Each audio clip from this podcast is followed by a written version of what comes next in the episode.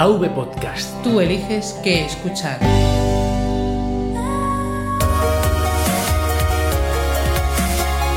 Bienvenidos a Podcast Linux.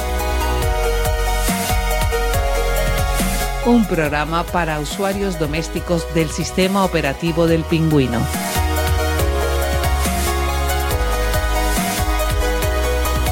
De la red AV Podcast.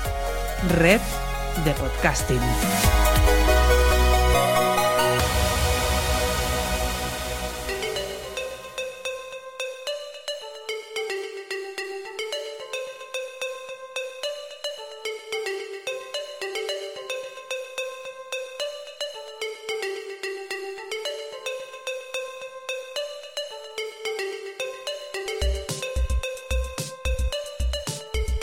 Muy buenas Linuxeros, bienvenido a otro programa más de Podcast Linux. Mi nombre es Juan Febles y cada 15 días comparto un nuevo tema o entrevista del sistema operativo que más nos gusta, Genio Linux. Ponte cómodo porque este episodio 25, Genio Linux y NAS, empieza ya. Gestor de arranque. Resumen del episodio. En el núcleo kernel nos adentraremos en el mundo NAS y las posibilidades que nos da GNU Linux.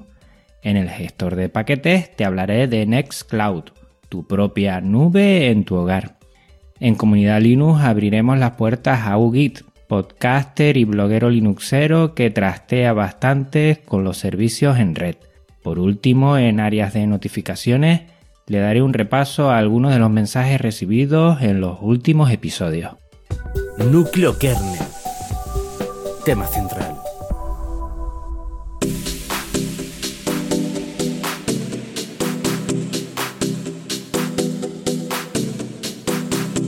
Este episodio lo grabo desde el Slimbook One, un potente mini PC ligero de grandes prestaciones ensamblado en España. Si estás pensando jubilar tu torre y deseas un todo en uno, pásate por slimbook.es barra one para echarle un vistazo. En pocas semanas realizaré un especial valorando este dispositivo, pero ya te comento que las primeras impresiones son muy satisfactorias.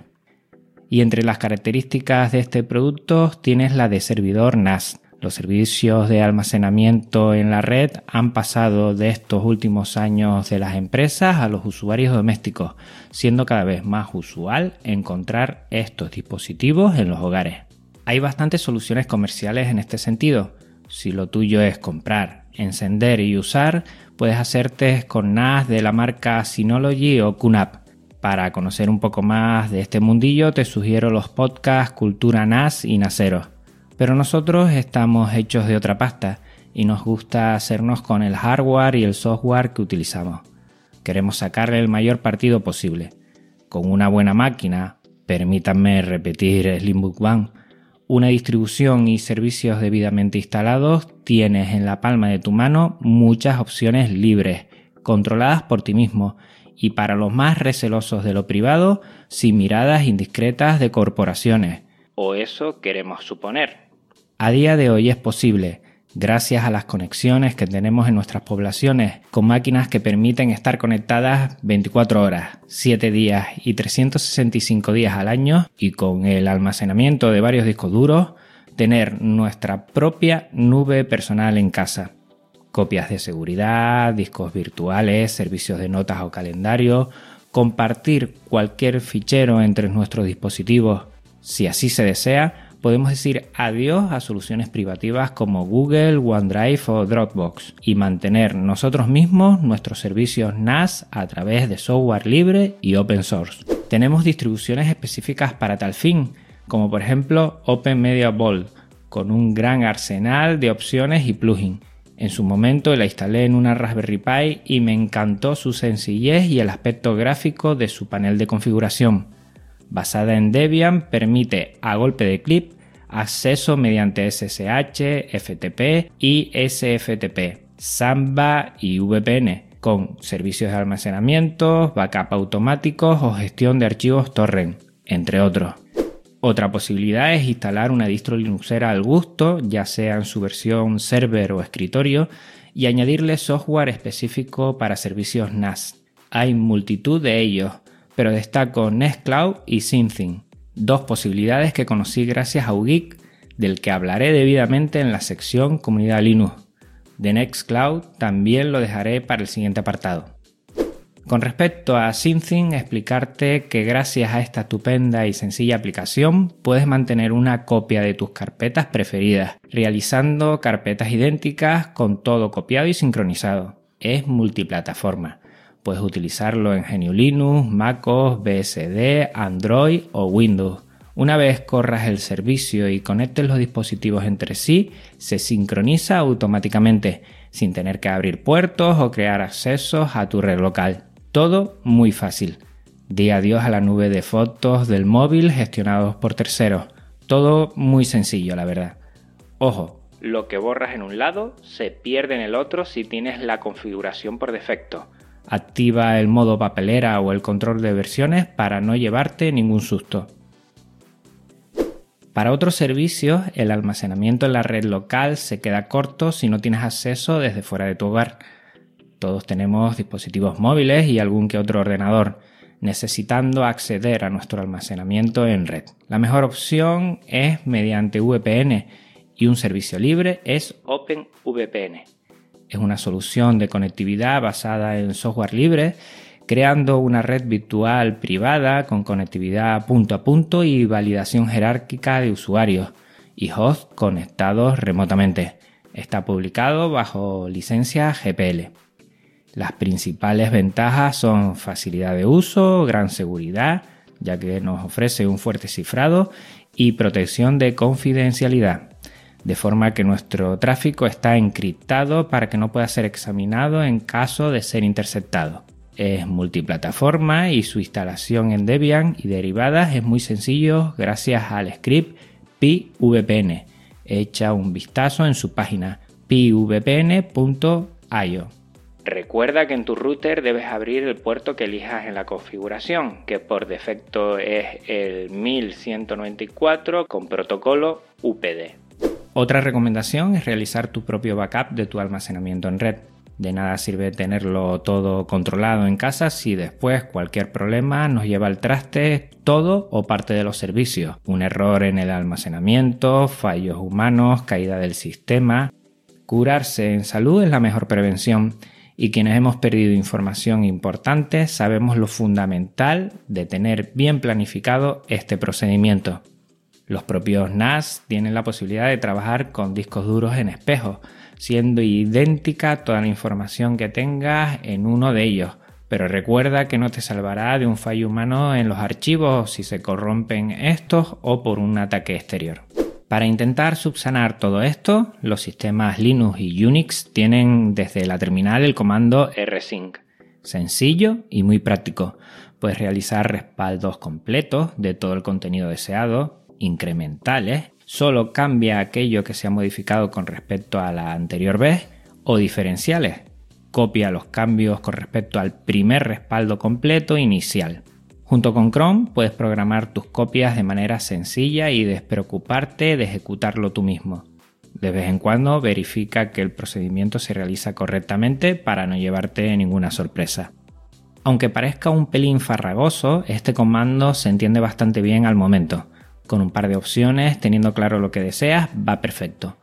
Mi configuración pasa por una copia incremental de mi home, desechando la carpeta descargas, que la utilizo más como cajón de desastre que otra cosa, organizando bien las otras, documentos para aspectos de ofimática personales o laborales y de configuración, música donde tengo mis archivos de los podcasts y las carpetas y archivos de los proyectos de Audacity, imágenes para las fotos personales y mis pinitos en Inkscape o Gimp y vídeo para lo mismo con Caden Live.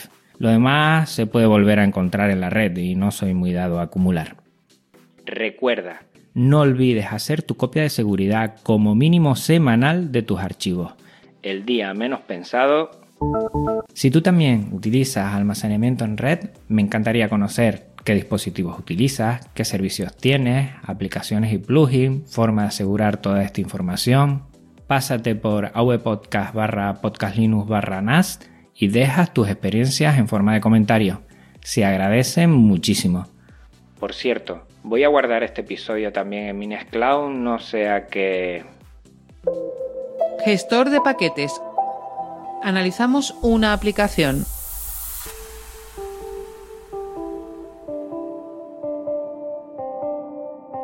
Nextcloud es un proyecto y aplicación de software libre que te permite tener tu propia nube privada en tu red local. Abriendo el puerto del IP de la máquina de tu router, puedes acceder desde cualquier punto a través de Internet. Nace de una bifurcación de OnCloud y actualmente muchos nos descantamos por este software debido a su sencillez y versatilidad. Su principal característica es su gestión vía web, lo que facilita su uso y administración de manera gráfica. Una vez instalada, si deseas hacerlo, tienes multitud de tutoriales en la red, dependiendo de tu hardware y distribución, y debidamente logueado, accedes a su servicio y alojamiento de archivos. Si tienes permisos admin, puedes gestionarlo eligiendo la forma de compartir entre usuarios y grupos, el tema gráfico o el cifrado de datos. Añade nuevas aplicaciones como un gestor de notas, un calendario o una libreta de contactos. También te permite a golpe de clic añadir colabora online para la creación de documentos en modo colaborativo, videollamadas o un lector RSS. Esta lista está en continuo aumento. Todo esto bajo tu supervisión y fácil monitoreo del servicio. Te dejo algunos tutoriales de David 8bit y UGIT en las notas del programa para que veas de lo que estoy hablando. ¿Todavía tienes excusas para tener por fin tu propia nube personal? Nextcloud las disipa todas. Guarda tus datos con esta genial solución de software libre. No te arrepentirás. Comunidad Linux.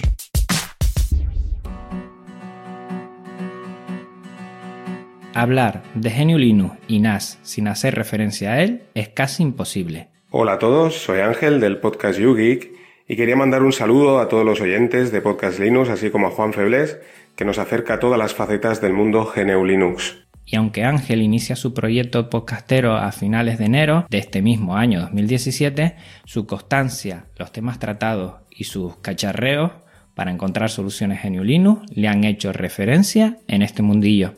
Usuario de Ubuntu con alguna incursión en Antergos y fiel defensor de la paquetería Snap, le gusta buscar y probar software libre y de código abierto como alternativa a los principales servicios privativos.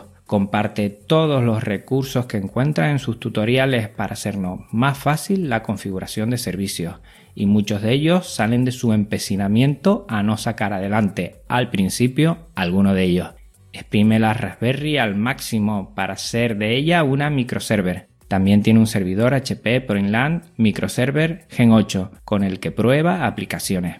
Su aprecio por el software libre le hizo cambiar su blog desde Blogger a GitHub Page con Jekyll, una forma muy simple de generar posts. Muchos linuxeros le hemos seguido. Es fantástico publicar de esta forma. Le encanta hacer crossover con otros podcasts como Batería 2%, Mosquetero Web o Salmorejo Geek. Lo suyo es grabar y empezar a hablar sin un guion predefinido. Se nota la frescura y se le da muy bien. Lo tendremos en el siguiente Linux Connection y allí podrás conocerlo en mayor profundidad. Si quieres hacerle alguna pregunta, no tiene más que hacérnoslas llegar. Y si todavía no lo tienes en tu podcatcher, estás tardando. Sus métodos de contacto son en Twitter, arroba ugitpodcast, su blog ugit.github.io, el canal de Telegram, t.me barra ugit y su feed, feeds.feedburner.com barra ugit. Área de notificaciones. Espacio para los mensajes de los oyentes.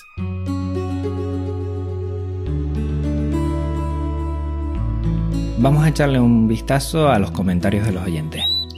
En Twitter, slimbook, arroba slimbook.es. A ver, ¿qué escuchamos hoy? Birras y Vips, Compilando Podcast, Eduardo Collado, Mosquetero Web, Podcast Linux, Almorejo Git, Ugit Podcast, KD España. Pues sí, somos muchos los que estamos haciendo podcast últimamente de Linux y eso se nota. Eso se nota que la salud de Genio Linux, por lo menos en lo que al podcasting se refiere, va de maravilla. Muchas gracias a todo el equipo de Slimbook.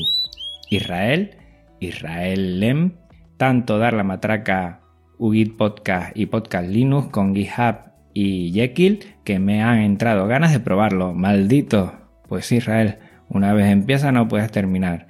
Yo gracias a Dios ya llevo varias semanas y ya creo que le he cogido el tranquillo. Pero aún así de vez en cuando ahí se pierde bastante tiempo. O se invierte, mejor dicho. José Cifuentes, J. Sifur, Podcast Linux, muy bueno el podcast. Espero que pronto realicen un episodio sobre aplicaciones educativas para docentes. Saludos y gracias. Bueno, José, mmm, no tengo pensado hacerlo a corto plazo, a medio puede que sí. Lo apunto y lo tengo en cuenta. Muchas gracias. Tafol, Nebot, arroba Tafol.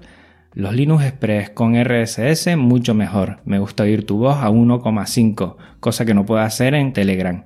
Y gano 3 minutillos para oír más podcast. A 1,5 es como si hablaras normal para un valenciano. Ya lo sé, ya lo sé que yo hablo muy pausado. Bueno, soy canario y eso se nota. Y intento mejorar eh, mi locución y la forma que tengo de transmitir en el micrófono. Gracias.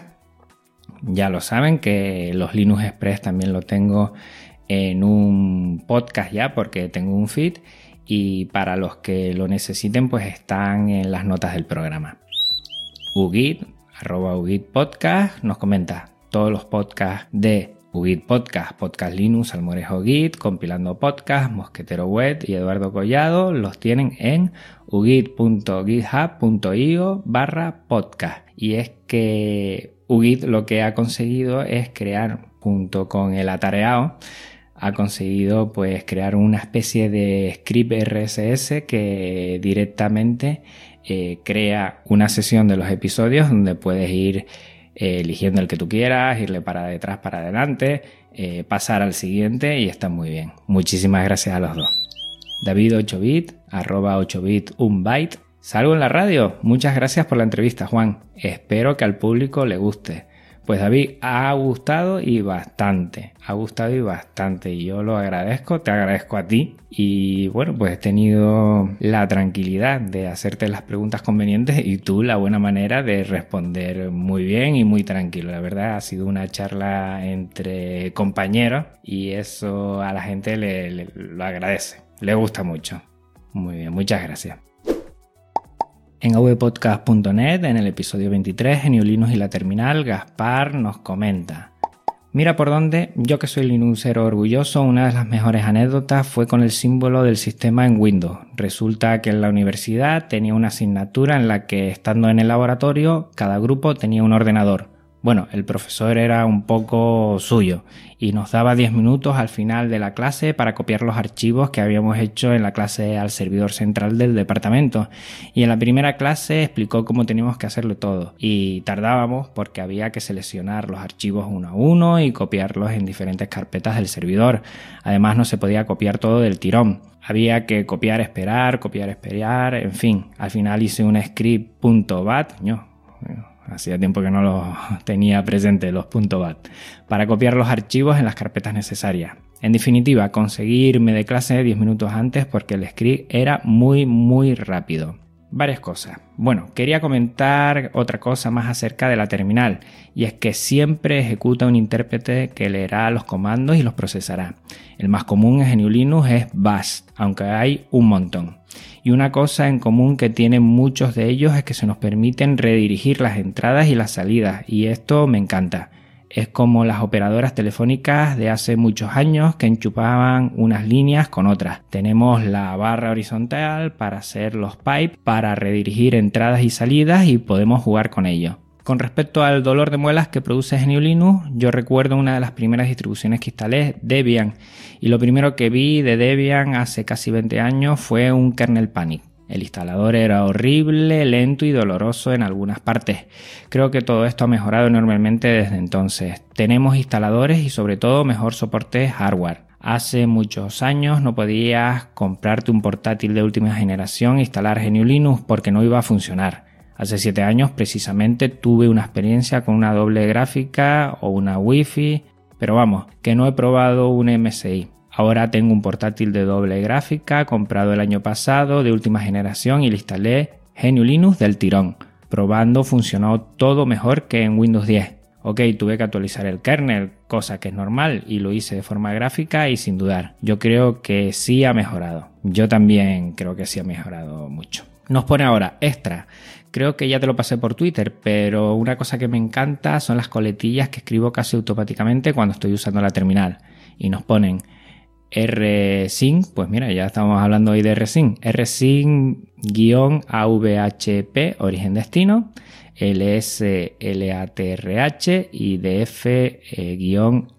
Esto todo lo voy a poner en las notas del programa. Y bueno, el que más me gusta, egrep. Sé que insisto mucho, pero no sé qué sería mi vida sin él. egrep-r, patrón, bueno, todo lo voy a dejar en las notas del programa porque aquí ir comentando comandos yo creo que tampoco ayuda mucho.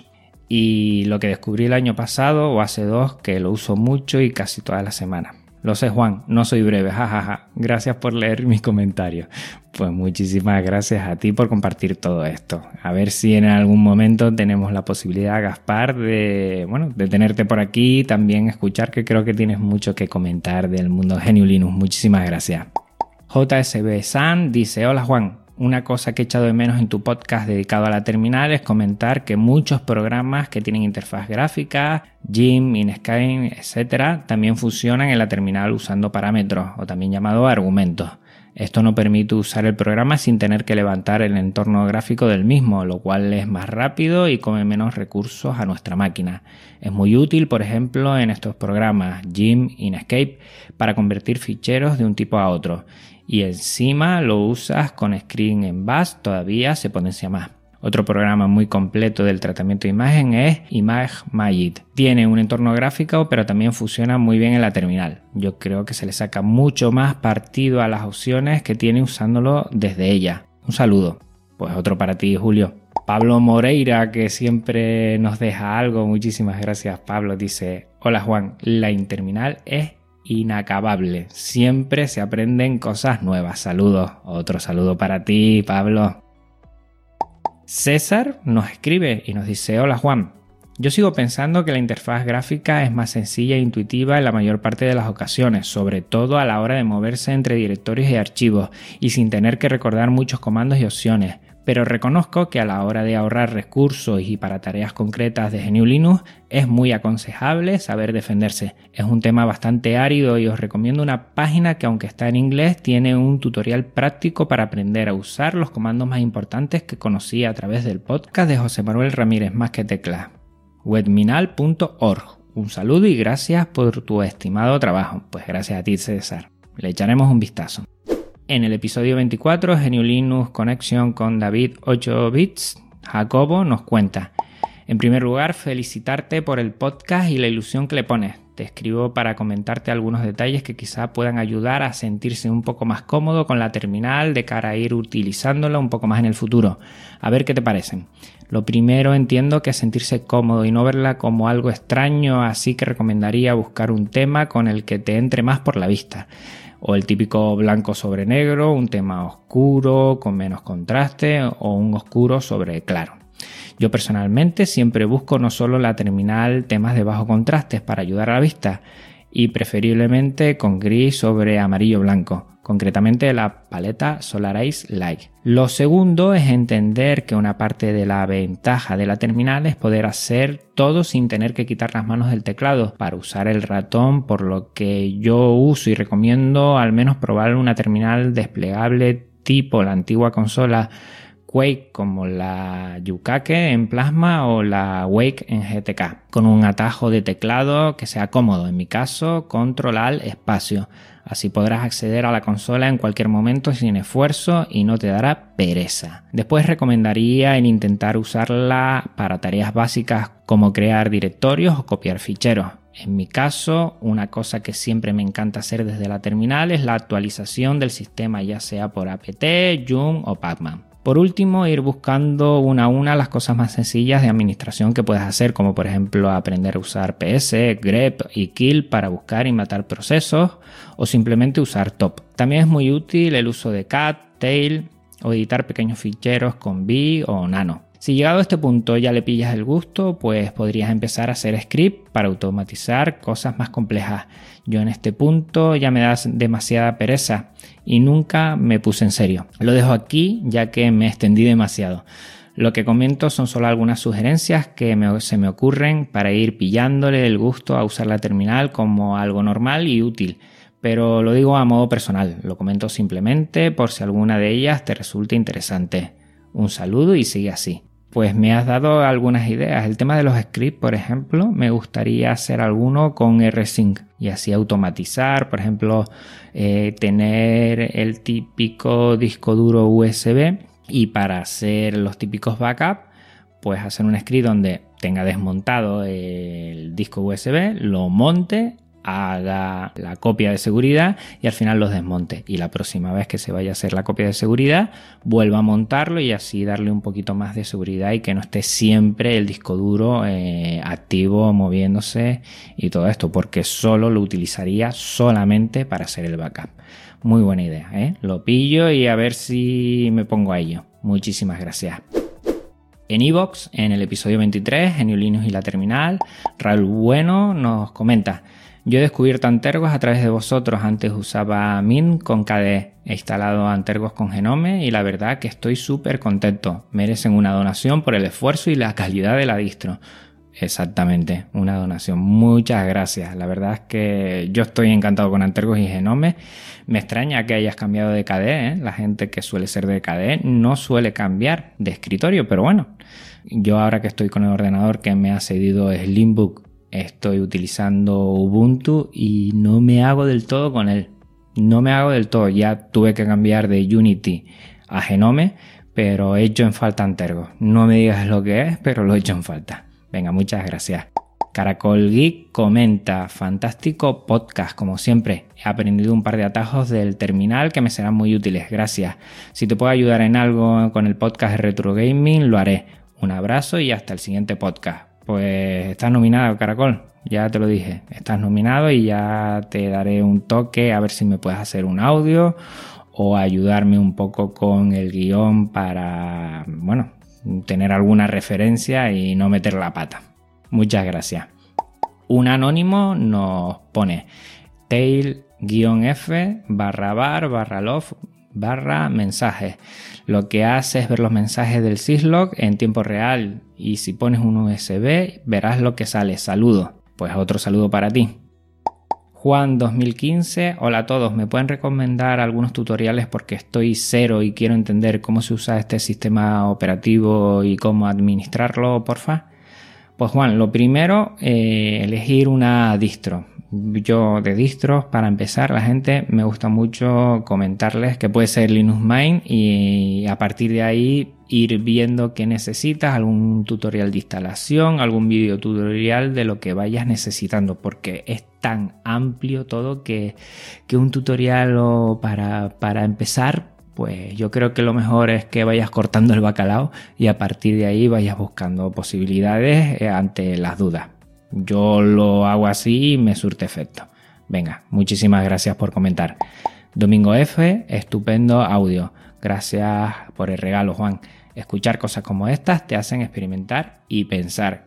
Y esa es la idea, Domingo, que no nos quedemos quietos, que le saquemos el jugo a Genio Linux y lo compartamos también. Tú lo haces a modo de comentario, yo a modo de podcast, a modo de post y así entre todos hacemos comunidad. Es la idea principal de este podcast. En el episodio 24, Linux Connection con David 8 bits, Caracol Git, gracias por descubrir a otro gran blog de software libre. Pues sí, Caracol, David 8 bits lleva muchísimo tiempo posteando, lleva muchísimo tiempo. Y si acceden a su blog 8 bit eh, hacen un byte, tendrán una cantidad de tutoriales que es espectacular, espectacular muchas de las dificultades que he tenido a la hora de utilizar NAS, servicios y todo esto, tiran directamente a su web. O sea que tiene, tiene mucha amiga su web y ayuda bastante y de una forma muy muy desinteresada. Siempre te va a responder, siempre te va a contestar. Pues sí. El DJ informático nos cuenta, como siempre, muy bueno tu podcast. Pues muchas gracias DJ informático. David Morales dice, cada día me gusta más el programa, el sonido y la forma de llevar el programa se mejora cada día. Y respecto al invitado, no me importaría que me diera clases de geniulino, si su paciencia es infinita para enseñar a un casurro. Un cordial saludo. Otro para ti, David. Y esto ha sido todo por hoy. Hasta aquí el episodio. Recuerda que puedes contactar conmigo de la siguiente manera. A través de Twitter, arroba podcastlinux, por correo podcastlinux arroba en la web avpodcast.net barra podcastlinux y en mi blog, mi nuevo blog, podcastlinux.github.io. Tenemos un canal de Telegram para los seguidores que se le hace larga la espera cada dos semanas, t.me barra podcastlinux y también un canal de YouTube para visualizar mis screencasts, que últimamente lo tengo muy dejado de la mano de Dios, tengo que hacer algunos. youtube.com barra podcastlinux. No olvides suscribirte en iVoox y iTunes o pasarte por podcast.com, podcast con K, para no perderte ninguno de mis episodios. Hasta otra Linuxero.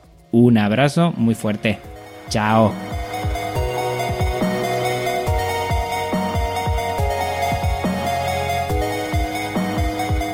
avpodcast.net Red de podcasting.